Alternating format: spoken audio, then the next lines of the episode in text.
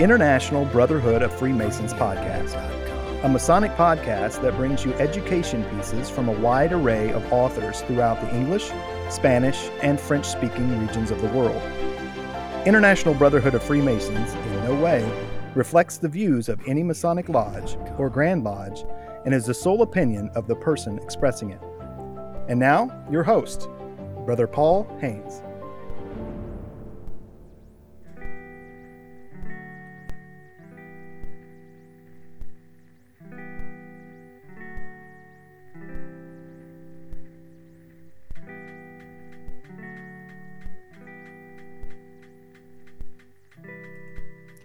Welcome to episode number eight, entitled Freemasonry Under the Nazi Regime. Of course, there's been much written and uh, relayed about World War II and uh, Germany and the Nazi regime during World War II. Um, maybe not so much about how it affected Masonic lodges, how it affected Freemasonry and Freemasons themselves.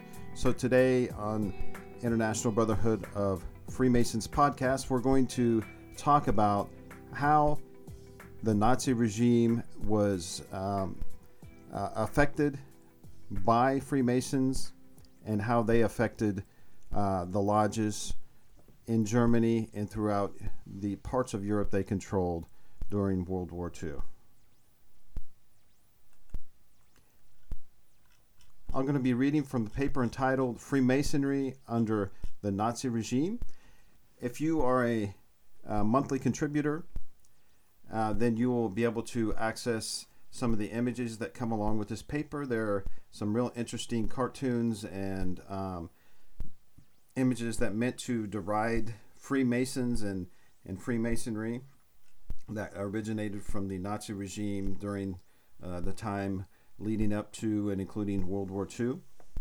Okay, so the paper is titled entitled Freemasonry Under the Nazi Regime and it is from the United States Holocaust Memorial Museum. I accessed it at encyclopedia.ushmm.org on July 3rd, 2018.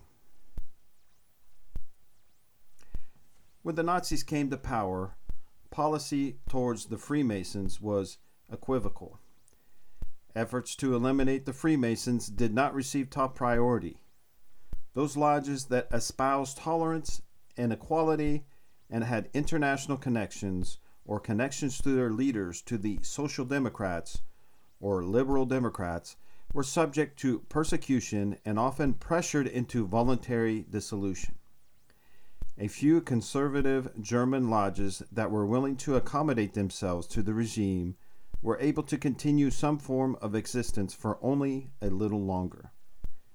Nevertheless, the regime intended to exclude those who refused to give up their Masonic connections. In early 1934, the chief of the Nazi Party court system ruled that Masons who did not leave their lodges prior to January 30th, 1933, could not join the Nazi Party. That same month, Prussian Minister of the Interior Hermann Göring issued a decree calling upon the lodges to voluntarily dissolve, but requiring such voluntary actions to be submitted to him for approval. In addition, lodges and their branches in various cities throughout Germany were exposed to arbitrary violence from local SS and SA units, though this terror did not appear to have been centrally directed. Increasing pressure in the public and professional sectors forced individuals to choose between remaining in their lodges or limiting their career opportunities. Many former lodge members holding positions in the civil service were forced or harassed into retirement. In May of 1934, the Ministry of Defense banned membership in lodges to all personnel, soldiers, and civilian employees. During the summer of 1934, after Heinrich Himmler and Reinhard Heydrich completed their takeover of the centralization of the Gestapo, the German police force forcibly closed down many Masonic lodges and branch headquarters of the Masons and confiscated their assets, including their libraries and archives. On October 28, 1934, Reich Minister of the Interior Wilhelm Frick issued a decree defining the lodges as hostile to the state and hence subject to having their assets confiscated.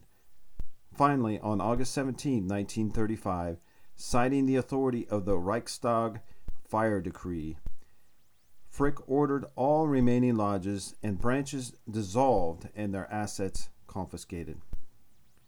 Nazi propaganda continued to link Jews and Freemasons. Julius Streicher's virulent publication, Der Stürmer, the assault trooper, repeatedly printed cartoons and articles that attempted to portray a Jewish Masonic conspiracy. Freemasonry also became a particular obsession of the chief of security police and SD, Reinhard Heydrich, who counted the Masons, along with the Jews and the political clergy, as the most implacable enemies of the German race. In 1935, Heydrich argued for the need to eliminate not only the visible manifestation of these enemies, but to root out from every German the indirect influence of the Jewish spirit, a Jewish liberal and Masonic infectious residue that remains in the unconscious of many, above all, in the academic and intellectual world. Heydrich created a special section of the SS Security Service, Sicherheitsdienst, or SD, Section 2 111, to deal specifically with Freemasonry. The SD was particularly interested as its personnel believed that Freemasonry exercised actual political power, shaped public opinion through control of the press, and was thus in a position to provoke war, subversion, and revolution. Later, Section 7B1 of the Reich Security Main Office, Heitschampon, or the RSHA, an amalgamation of the SD and the security police formed in 1939, took over the section devoted to investigating Freemasonry. As German Nazis prepared for war in 1937 and 1938, the regime relaxed pressure on the rank and file of the dissolved lodges. Hitler amnestied members of the rank and file who renounced their former loyalties in April of 1938, and efforts were made in the public sector to decide on continued employment of former lodge members on a case to case basis. Many civil servants who had been forced to retire due to their Masonic connections were recalled into service after the war began, and the ban on former Masons serving in the Wehrmacht German armed forces, even at the officer rank, was relaxed. The Nazi Party continued to ban former Masons from membership, though exceptions were made after 1938 in both the Nazi Party and even the SS.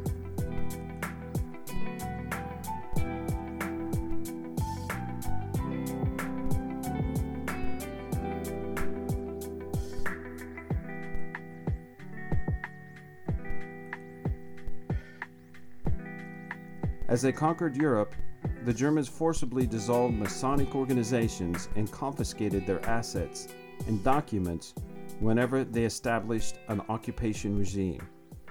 After a lodge, after a lodge was closed, it was ransacked for membership lists, important library and archival items, furnishings, and other cultural artifacts.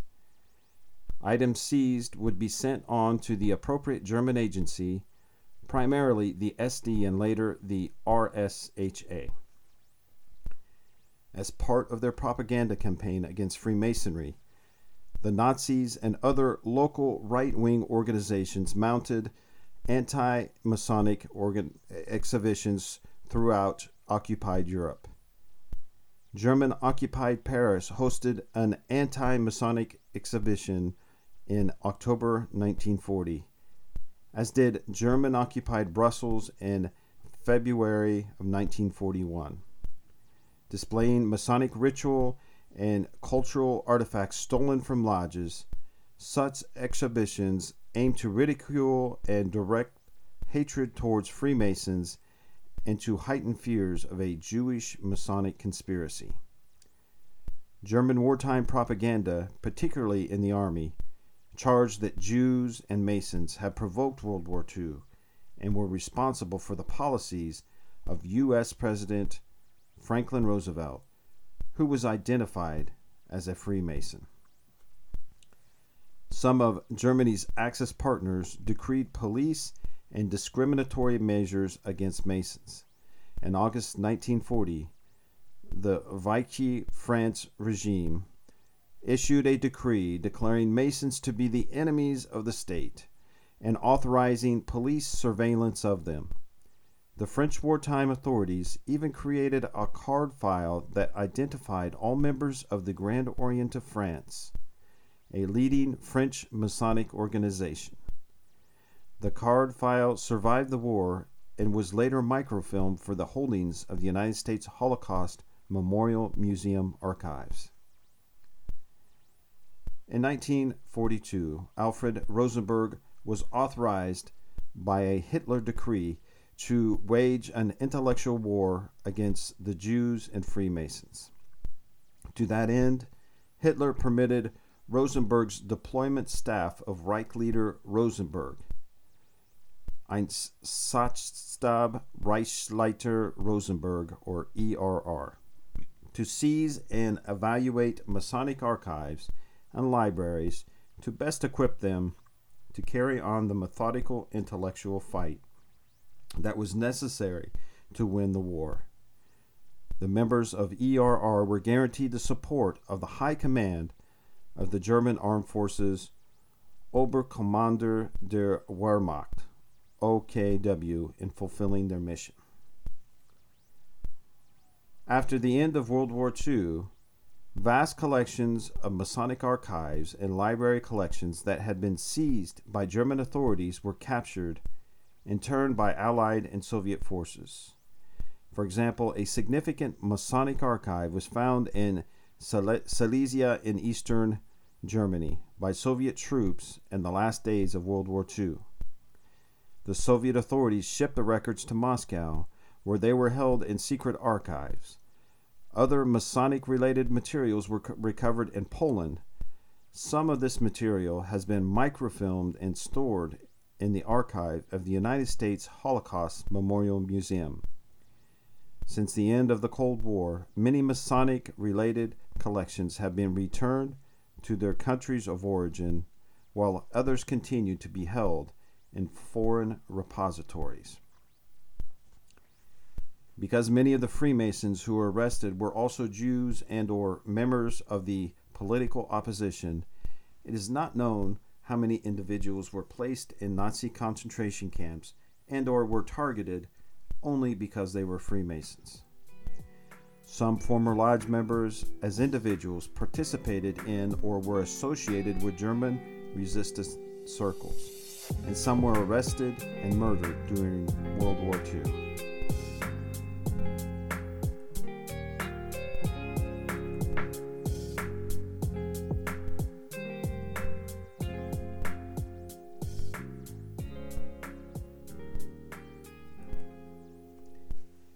So it's not difficult to imagine how the Masonic teachings of equality and brotherly love would clash with the policies of the Third Reich.